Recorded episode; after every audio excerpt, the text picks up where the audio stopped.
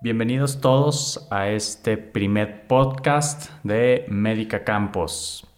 El día de hoy vamos a abordar temas sobre generalidades en odontología y vamos a hablar sobre las principales enfermedades bucales que pueden presentarse a los consultorios dentales o que pueden presentar cualquiera de nuestros pacientes.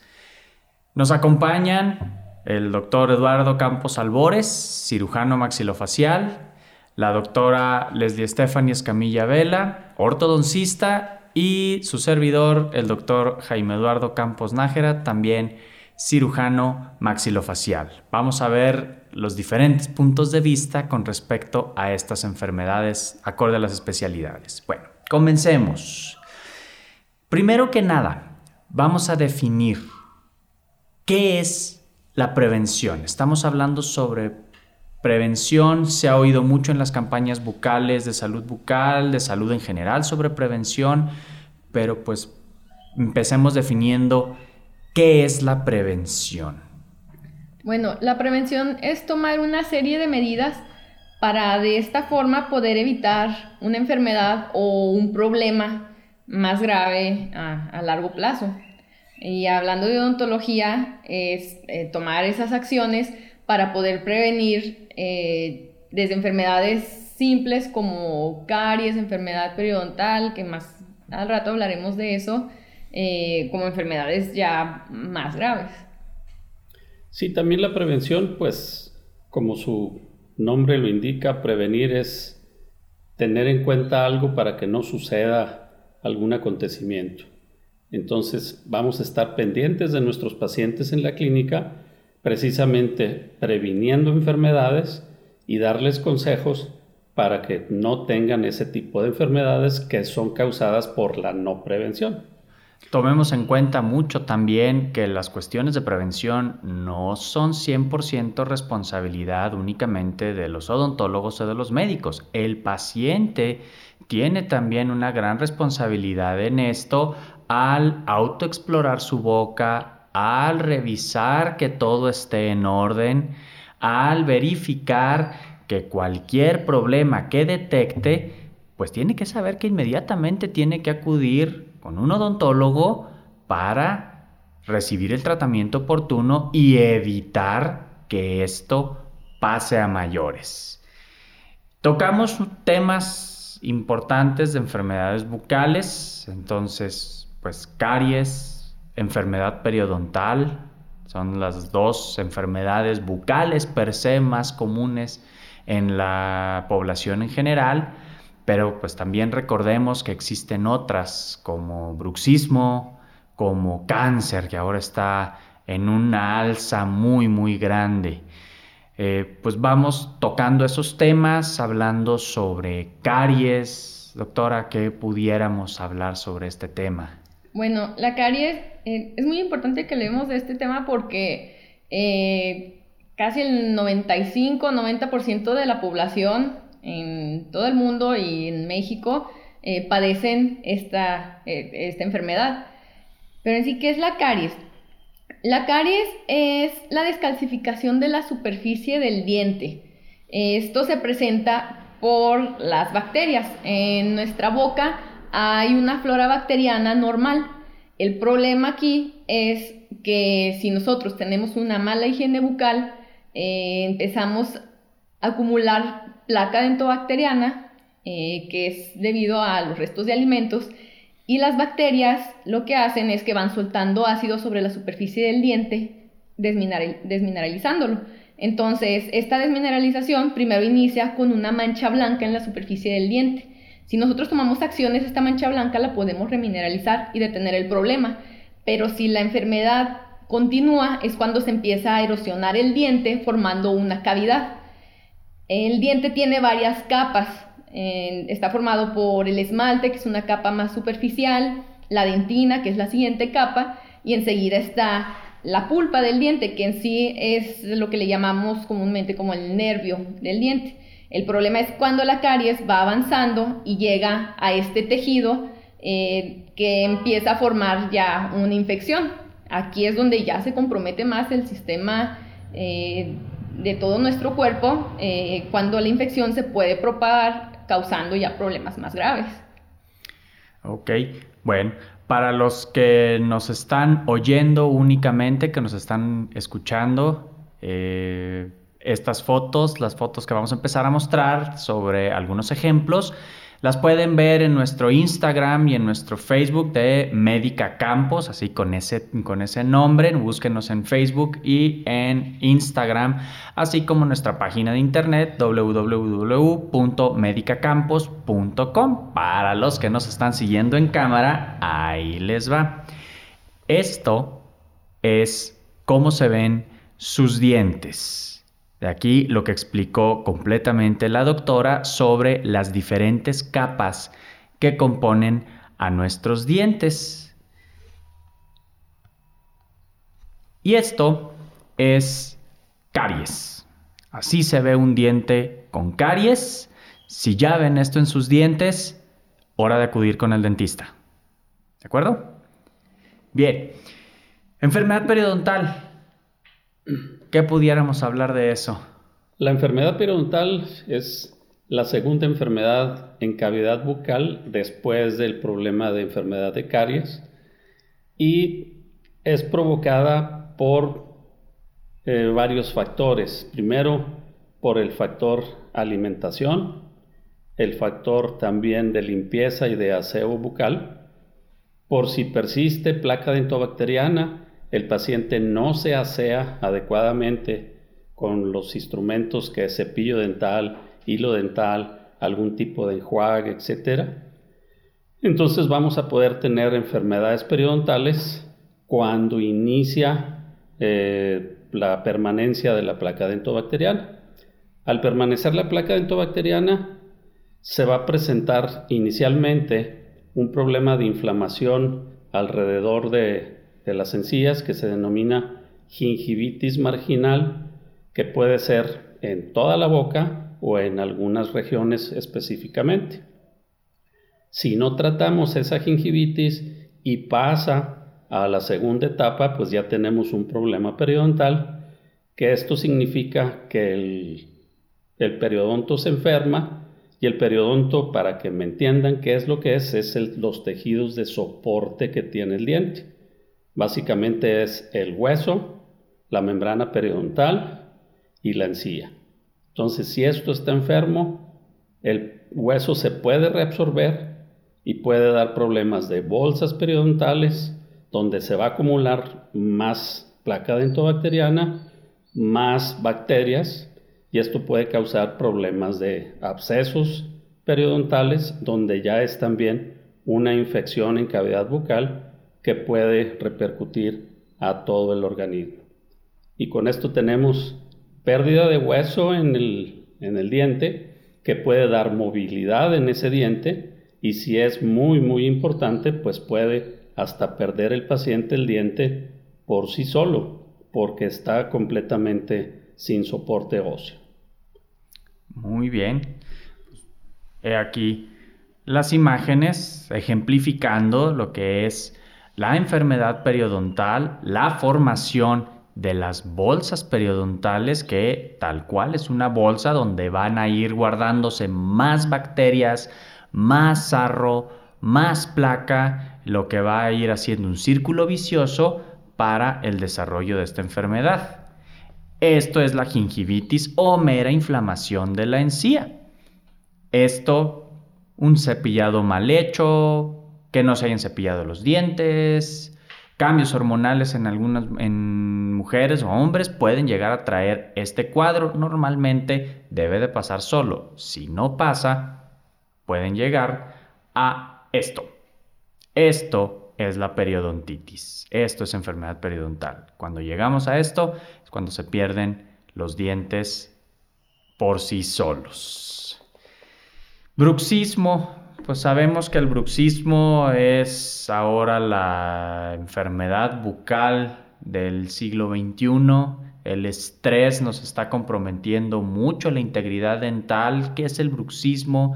Pues es básicamente el apretar o rechinar los dientes y pues esto nos va a traer como consecuencia desgaste dental, dolor en las articulaciones, que es enfrente del oído, y tenemos la articulación de la mandíbula con el cráneo y ahí se genera dolor, dolores de cabeza, dolor de cuello, dolor de espalda. ¿Todo por qué? Por apretar los dientes. Usted, doctora, como ortodoncista, ¿cómo ve el bruxismo? ¿Cómo afecta a sus pacientes? En realidad, el porcentaje de mis pacientes, yo creo que el 50, 60% padecen o han padecido episodios de bruxismo. Como comentaba el doctor, está muy ligado al estrés. Entonces, eh, es muy común que si estamos estresados, eh, empecemos a apretar o a rechinar los dientes.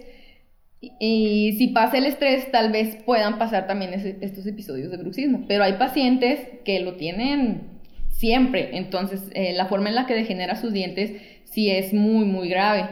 Eh, respecto al tema de ortodoncia en bruxismo, la ventaja es que podemos alinear los dientes, pero realmente esto no nos va a resolver tanto el, bruxismo, esto hay que tratarlo ya de, otra forma.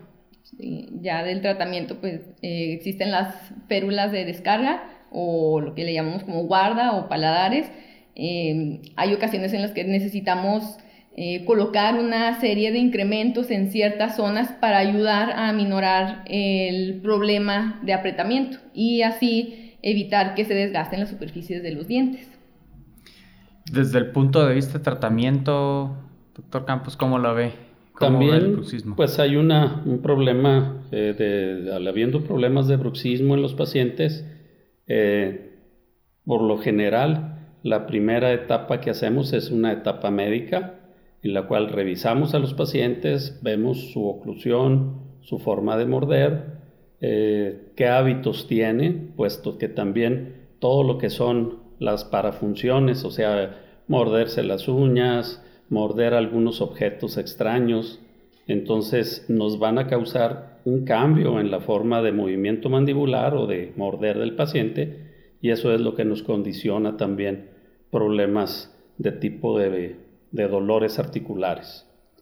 Los medicamentos que podemos dar básicamente son analgésicos, antiinflamatorios y relajantes musculares, que eso va a hacer que el músculo se relaje, el paciente también hay que prepararlo, como decía la doctora, con, con guardas oclusales para darle una mejor relación de mordida y también aliviar la articulación para que este problema desaparezca ya que en las ocasiones básicamente hay dolor, con el analgésico antiinflamatorio quitamos el dolor y con el relajante muscular pues provocamos un relajamiento, valga la redundancia, de, los músculos y el paciente siente mejoría. Muy bien. Después abordaremos un podcast completo para hablar sobre disfunción articular, un tema muy muy grande donde muchos pacientes lo padecen, dolores muy insoportables y pues hay muchas cosas que se deben de, tratar. Ahorita digamos que estamos nada más tocando la, la superficie. Cáncer. El cáncer, ahora tan palabra tan temida para cualquier persona, dar una noticia de cáncer, nosotros como cirujanos, pues sí, es algo muy fuerte pero el cáncer bucal está siendo cada vez más frecuente, el que las personas fumen, tomen, que no se cepillen los dientes, que mastiquen tabaco, que tengan dientes fracturados, que tengan dientes con restauraciones mal adaptadas. Todo esto es factor a que pueda llegar a producirse cáncer en la boca. Esto se está presentando no nada más en hombres, sino también en mujeres. Eh, personas de edad adulta son más frecuentes, pero también jóvenes pueden llegar a presentar este tipo de, problemas. con respecto al cáncer, pues invitar a todos los pacientes a que se autoexploren la boca si ven algo fuera de lo normal pues hay que acudir inmediatamente a revisión. Puede ser que estén en el justo momento para curar literalmente el cáncer y pues a los odontólogos revisen bien, no vean nada más los dientes, vean toda la boca en general diagnóstico. Ahorita vamos a abordar sobre eso, diagnóstico para cáncer, ¿de acuerdo? El cáncer, pues, ¿cómo lo ve, doctor? Dentro de problemas de cáncer, eh, hay ya muchos artículos publicados aquí en la República. He leído varios, de ellos, de, por ejemplo, de la UNAM, en donde están reportando la incidencia de cáncer en bastantes personas, sobre todo por BPH, que es el virus del papiloma humano, en el cual daña los, los tejidos y puede provocar problemas de cáncer. También para funciones volvemos a, a ver ese tipo de problemas y sobre todo pacientes que son susceptibles, en los cuales hay enfermedades generales debilitantes, que pueden hacer más susceptible a un paciente de poder una úlcera que se pueda transformar en cáncer. Y esto es importante, sobre todo para los dentistas de práctica general, que si ven una úlcera que no se quita en 15 días, habiendo quitado los factores de que esa úlcera puede estar provocando, pues cuidado porque puede ser un problema neoplásico y desarrollar un cáncer mayor.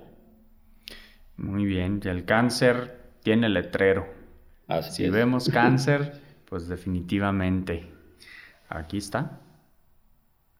Aquí se ve cáncer, algo más detallado. Aquí lo estamos viendo.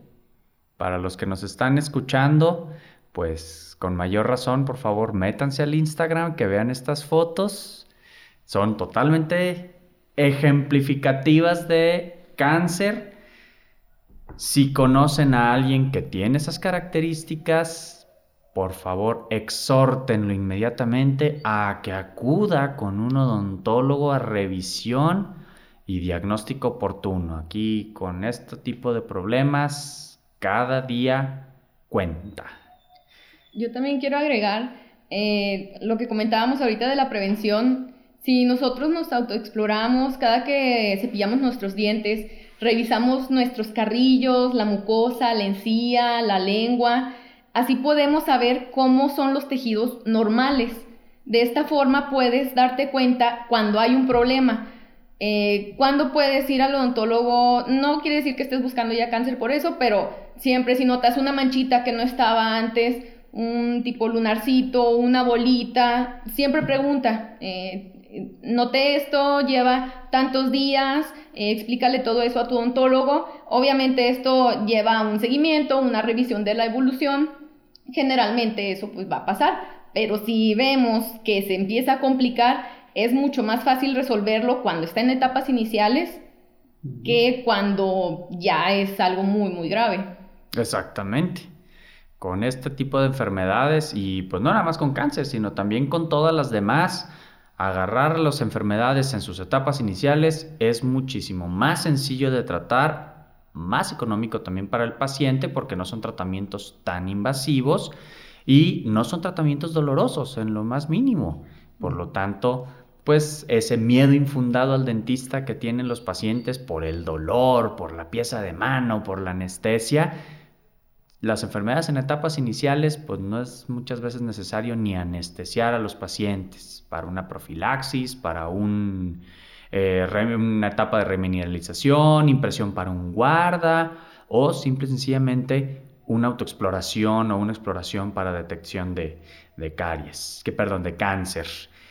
Ahora, este, pues cada cuándo recomiendan ustedes que el paciente tiene que estar en revisiones para la para llevar a cabo prevención? Bien, los pacientes, pues cada paciente es uno, somos únicos y yo pienso que las personas, pues cada paciente necesita sus revisiones a determinados tiempos. Si tenemos un paciente que es sano, que sigue bien su aseo bucal, que no presenta ninguna complicación, pues podemos revisarlo cada seis meses. Pero si hay pacientes que tienen algún tipo de padecimientos generales que repercuten también en posibles enfermedades bucales o que tiene ya problemas existentes de dolor, de inflamación, etcétera, entonces deben de acudir con mayor frecuencia cada dos meses, cada cuatro meses, para ver su revisión, para ver cómo está su, boca, cómo están repercutiendo esos problemas bucales en, su salud en general y así poder dar precisamente lo que nosotros mencionábamos, de dar un completo seguimiento de sus pacientes y una curación de su enfermedad bucal con respecto a enfermedades también generales.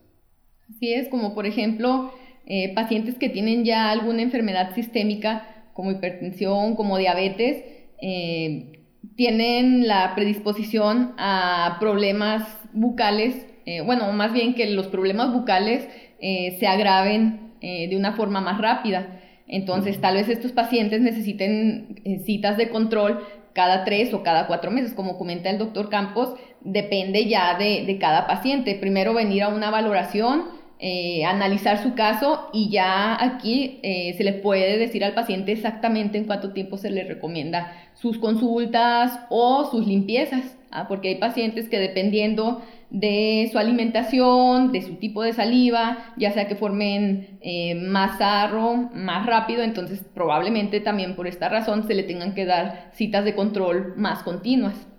Exactamente, el concepto de medicina odontológica conjuntar la medicina con la odontología, van las dos de la mano.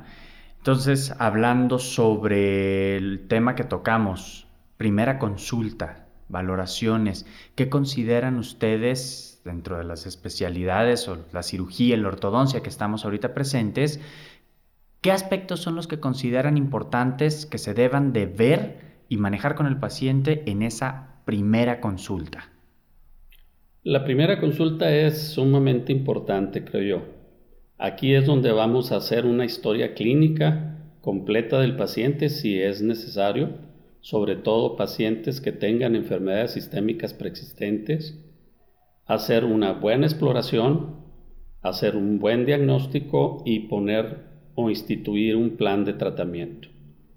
En estos casos, si necesitamos eh, exámenes de laboratorio, o radiografías, etcétera, ya serán solicitadas al paciente para tener una en conjunto, tanto en radiografías como en exámenes de laboratorio, pues para saber qué estado de salud guarda ese paciente y con respecto a la exploración clínica que hicimos y un diagnóstico radiográfico y de exámenes de laboratorio, pues vamos a saber en qué estado de salud se encuentra el paciente y qué plan de tratamiento vamos a instituir.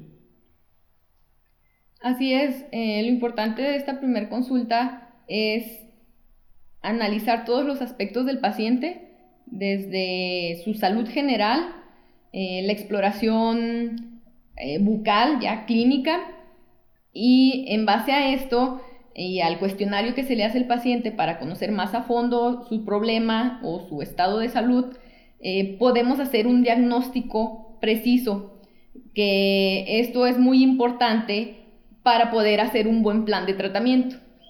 Hablando eh, del lado de mi especialidad de ortodoncia, es muy importante que la salud bucal esté en buen estado para poder iniciar un tratamiento de ortodoncia. Nunca iniciamos poniendo brackets si tenemos un problema periodontal, por ejemplo, porque podemos agravar el problema. Ahora también con problemas bucales, eh, problemas generales, perdón, pues sí es importante un diabético, un hipertenso, una persona descontrolada completamente, hablando sobre problemas quirúrgicos y ortodónticos, pues sí, iniciar un tratamiento dental en un paciente descontrolado, pues tal vez no es muy factible. Necesitamos que los pacientes también se cuidan y prevengan sus enfermedades generales. Eh, para nuestros pacientes o para la comunidad en general, eh, no es válido eso de que llega al consultorio, a ver, abra la boca y empezamos a trabajar y no le hicimos una historia clínica, no. Primero, exactamente, hay que hacer una historia clínica, una revisión en general, establecer primero que nada las condiciones de salud bucal, de salud general de los pacientes y en base a esto, pues vemos cómo vamos a trabajar en todos estos en todos estos pacientes, acorde a protocolos. Todo está, debe estar protocolizado. Exactamente, eso es la base del éxito del tratamiento. Si no analizamos bien el caso, podemos dejar pasar puntos importantes que puede ser ahí el punto de quiebre para, para el éxito. Exactamente, esto puede llevarnos al éxito del tratamiento o al rotundo fracaso del tratamiento. ¿Algo que deseen agregar sobre cuestiones de prevención? Bueno, de prevención, algo que tal vez suena muy, muy simple, pero yo en la consulta me he dado cuenta que muchos pacientes no lo saben. Eh, desde la higiene bucal normal, eh, ¿cuántas veces nos debemos de cepillar los dientes al día? No hay un número básico. Lo ideal es, eh, después de consumir un alimento, cepillarnos los dientes después de 20 minutos que consumimos un alimento, ya se empieza a formar la placa dentobacteriana. ¿Qué es la placa dentobacteriana? Es una capa que está sobre la superficie del diente en donde los restos de alimentos se empiezan a acumular, esto se llena también de bacterias, las bacterias empiezan a proliferar y después de este tiempo eh, ya la placa se empieza a hacer más densa. Si nosotros nos removemos bien esta placa dental, eh, se empieza a calcificar y es cuando ya tenemos el sarro. Entonces, por eso la importancia de cepillarnos bien los dientes. Y el, la parte del cepillado que no debemos de dejar pasar nunca es antes de dormir, porque estamos mucho tiempo con la boca cerrada, entonces es el medio ideal en el que las bacterias van a, proliferar. Entonces, ¿qué necesitamos para una buena técnica de cepillado? Un buen cepillo. Eh, es importante cambiarlo al menos cada tres meses porque también en el mismo cepillo se empiezan a, esparcir las, bacterias. Entonces lo ideal es cambiarlo cuando veamos que el cepillo ya está eh, todo doblado, eh, también este es momento ya de cambiarlo. Yo recomiendo utilizar un cepillo de cerdas medianas o cerdas suaves, también dependiendo del tipo de encía de cada persona. Esto si tú vas con tu odontólogo, él te va a indicar cuál es el cepillo ideal, pero el que para nada les recomiendo es el de cerdas duras, hay personas que piensan que por ser de cerdas duras va a limpiar mejor. Eso todos los pacientes me lo dicen. Es que mm, el de cerdas duras porque este sí me limpia. Y lo que no sabemos es que también estamos cepillando la encía. La encía no es dura, la encía es un tejido blando. Entonces, si nosotros lo cepillamos muy fuerte y de la forma que no es la ideal, podemos causar un problema en, la encía. Que tal vez no vamos a tener bacterias, va sí va a estar eh, limpio, pero podemos empezar a bajar el nivel de nuestra encía provocando otros problemas, como las recesiones dentales. Esto quiere decir que baja el nivel de la encía, se expone la raíz del diente, entonces aquí empezamos a tener otros problemas también de pérdida de soporte. Entonces, la técnica ideal del cepillado siempre es cepillar del, hacia el lado contrario de la encía. Eh, yo recomiendo hacerlo con la boca ligeramente abierta porque a veces también dicen, bueno, yo sí me cepillo de arriba hacia abajo y de abajo hacia arriba, pero lo hacemos con la boca cerrada y a final de cuentas estás dándole hacia arriba al otro lado de, la encía. No sé si, si me explico, sino también después vamos a, subir fotos sobre la técnica de cepillado y más adelante vamos a subir también un, un video de cómo es la forma ideal de, hacerlo.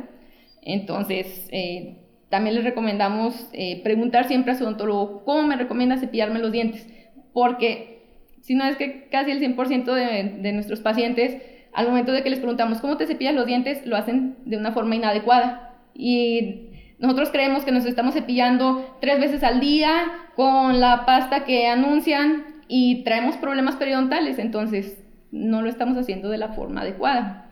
Y esto puede prevenir problemas muy, muy graves que inician con algo muy sencillo. Entonces, elegir un buen cepillo, eh, una pasta dental que tenga antibacterial, un enjuague bucal que nos va a ayudar a disminuir la carga de bacterias. El enjuague bucal también recomendamos que tenga antibacterial porque hay muchos que tienen alcohol o que nada más saben rico, pero realmente no están cumpliendo con su función de bajar la carga de bacterias en la boca. Y súper importante también el hilo dental. Creemos que ya porque nos cepillamos, ya, ya está todo listo, ya hicimos todo el trabajo, pero no, el hilo dental es la otra mitad de la parte de, la higiene bucal. El diente eh, es como si lo vemos que tiene cuatro caras, la que está hacia el labio, la que está hacia la lengua y las de los lados, la que contacta diente con diente. Entonces en el cepillado solamente limpiamos por enfrente y por atrás, pero las partes de los lados, esas caries entre diente y diente son las más peligrosas porque no las vemos. Entonces la única forma de evitarlas es con el uso del hilo dental muchas personas no lo hacen porque al inicio puede ser complicado. Hay aditamentos especiales, entonces ya en la consulta con tu odontólogo puedes preguntar, enséñame la técnica del hilo dental y eh, ponerlo en práctica. También en cuanto a eso, eh, pues ya está muy bien explicado lo que viene siendo la prevención en cuanto a caries y enfermedad periodontal. Y lo que habíamos platicado también de cáncer bucal, pues también tiene su prevención. Hay que tener cuidado con las lesiones de cáncer bucal. Ya sabemos que el tabaco, el alcohol y otras sustancias que pueden ser dañinas y cancerígenas, pues hay que evitarlos los pacientes que fuman o las personas que fuman ya saben y bien estipulado en las cajetillas de cigarros que eso puede causar cáncer. Y aún así a veces pues el vicio del cigarro es muy muy arraigado y a muchos pacientes les cuesta mucho trabajo el dejar ese tipo de vicio. Pero sí hay que estar conscientes de que si el paciente fuma siempre va a tener más propensión a tener problemas de cáncer bucal. Y más aún, si el paciente es paciente comprometido, como lo, ya, como lo llamamos cuando tienen enfermedades generales que van a disminuir el sistema inmunológico de los pacientes y lo hacen más susceptible a las enfermedades, pues es más fácil que puedan tener ese tipo de problema. ¿Y usted qué nos dice del bruxismo, doctor, en prevención? Ay, prevención de bruxismo, pues es que todo está por el estrés, el estrés está en todos lados. El estrés lo tenemos ya todo mundo. Antes era exclusivo de los altos mandos de las empresas o la gente de, con, con altos rangos de poder. Ahora todo mundo tiene bruxismo. Incluso ya me ha tocado ver algunos casos de pacientes de 12, 13 años ya con bruxismo, niños con bruxismo, cosa que no veíamos anteriormente. El poner sobrecargas de trabajo, sobrecargas escolares, el poner una sobrecarga emocional a los pacientes, esto les va a traer el bruxismo de una manera impresionante. Y si esto le sumamos que hay problemas bucales como inestabilidad a la forma en la forma de morder o en la oclusión, que los dientes no están bien acomodados, que faltan dientes, que masticamos nada más de un solo lado, pues todo esto va a ir lastimando finalmente el aparato masticatorio, los dientes, la encía, los maxilares, la articulación y va a terminar el paciente con dolores de cabeza, dolores de cara, dolores de cuello, dolores de espalda que finalmente van a mermar la calidad de vida de los pacientes. Y algo tan sencillo como acudir con el odontólogo y que revise si la integridad de los dientes es la adecuada, si no hay desgastes de más, cómo se encuentra la integridad de la articulación, porque también que haya eh, obturaciones, restauraciones que no estén del todo bien ajustadas a la forma de morder, esto también va a traer repercusiones importantes en la articulación que finalmente va a traer problemas de dolor. Entonces, desde no que el paciente no se quede con la, bueno, al ratito me acostumbro a esto. No, no te acostumbres. Pídele a tu dentista que te lo deje bien ajustado. Sientes un trabajo que no está bien, al rato te va a doler. No es tal vez hoy ni mañana, sino puede ser la semana que entra, al mes o incluso años después.